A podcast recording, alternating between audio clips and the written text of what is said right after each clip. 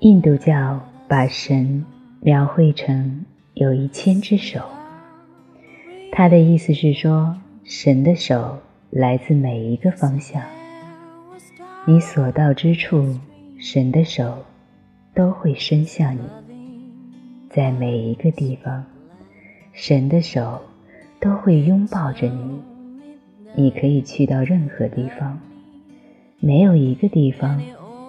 没有神的手存在。纳纳克去到卡巴这个地方，他已经很疲倦了。当他到达一个回教的寺庙，把行李放下，就开始睡了。那个寺庙里面的教士很生气，因为他的脚对着圣石。他把纳纳克的脚推到另外一边。然后对他说：“你知不知道你做了什么傻事？你连这个简单的尊敬都不知道吗？你的脚不应该朝向圣石。你是不是无神论者或是什么东西？”纳纳克被吵醒了，他坐起来说：“那么你就把我的脚移到没有神的方向，不要来吵我。”没有一个方向是没有神的，因为每一个方向都具有神性，存在本身就是神。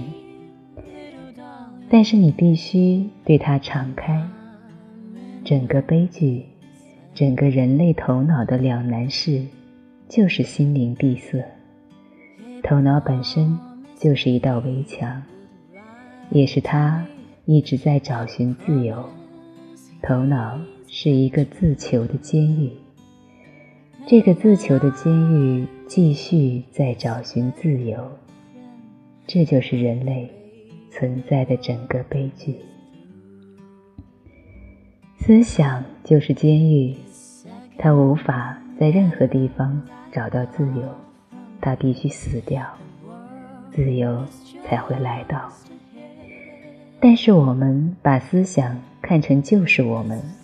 我们与之认同，我们从来没有想到思想的死亡就是我们的自由。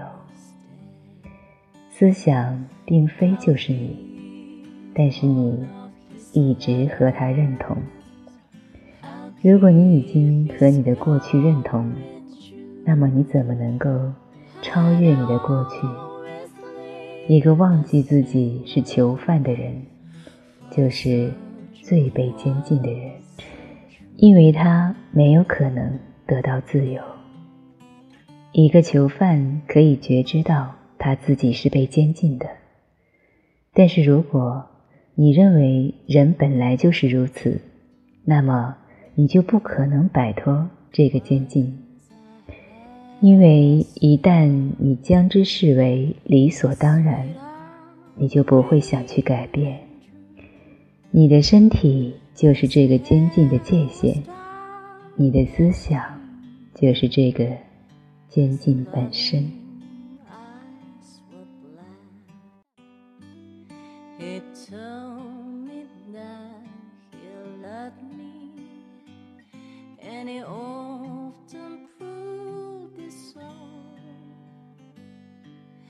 home.